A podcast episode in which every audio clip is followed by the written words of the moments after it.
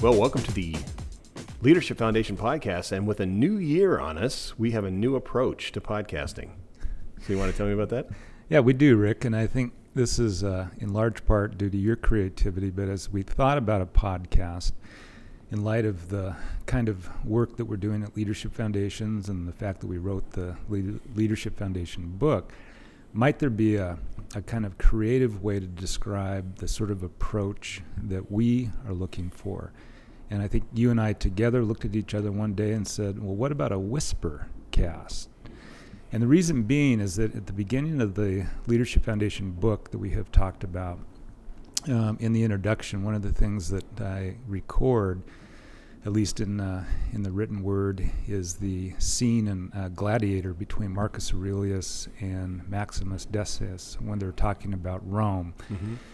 And of course, people who have read the book will be able to recall this or who have seen the movie. But there's this wonderful scene where uh, Maximus is being asked to be the Lord Protector of Rome because uh, if not, she will lose her soul. And in the course of the conversation, uh, it is Marcus Aurelius who looks at Maximus and says, Maximus, let us whisper together uh, about this task in front of them. Mm-hmm. And it's always struck me that when you talk about uh, doing work in the cities that leadership foundations do and others do, that as opposed to uh, walking through the front door and, and kicking open, you know, uh, and saying, "Here I am. I'm here to solve your problems." The truth is, is that transformation takes place in much more subtle ways. Mm-hmm. And so we need to have a medium that really, I think, aligns itself um, with that spirit, and thus I think Whispercasts, uh, you and I decided would probably be a, a, very good way to approach it. And this, of course, is, I think, further substantiated when you read the Gospels. I mean, one of the things about the Gospels that is a little bit breathtaking is how quiet um, Jesus is. Mm-hmm. Um, that he oftentimes uh, says less than more.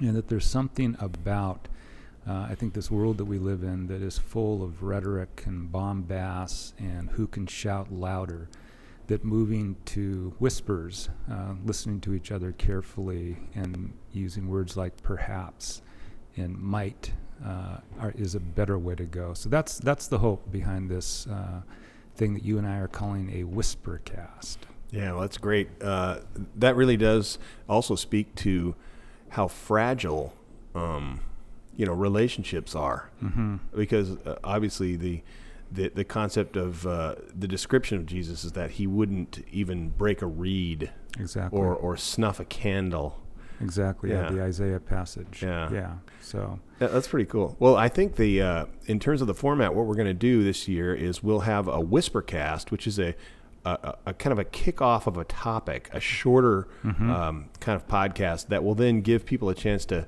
to think with us or even maybe even catch up on some some reading that we would recommend. And then we'll have a feature length podcast with a guest.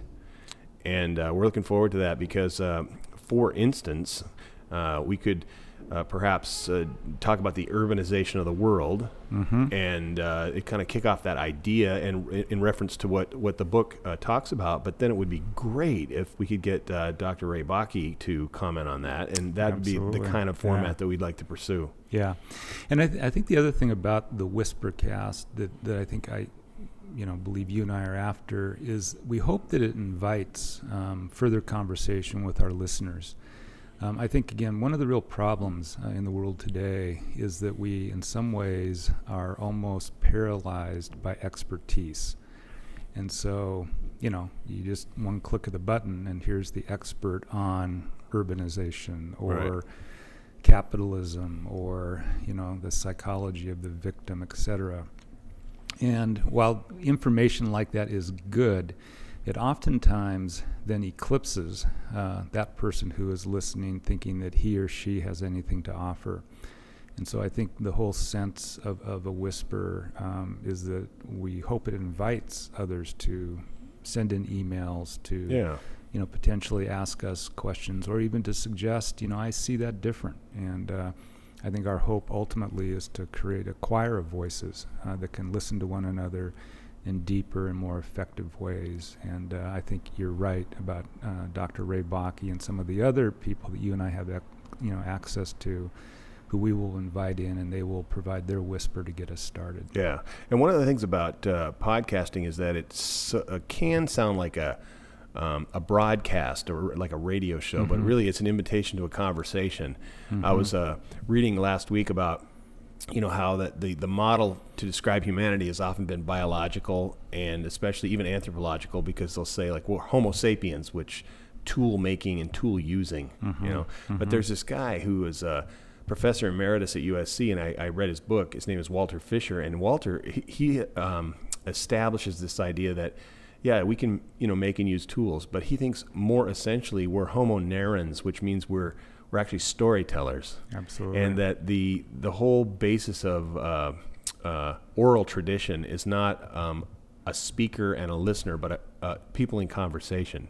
That's exactly right. Yeah, and so that's what we want to invite. That and that's part of that is uh, embodied in the idea of a whisper cast that gets the topic going and then uh, we'll be able to explore it in in, uh, in a feature length podcast. Yeah, absolutely, it'll be wonderful. So happy New Year, and happy New Year to you. And uh, and then we'll look forward to these postings as we head through the the spring, summer, and fall, and we'll uh, we'll have great conversations with one another and with people that that can really speak to the topic. Great, Rick. Thank okay. you. You bet.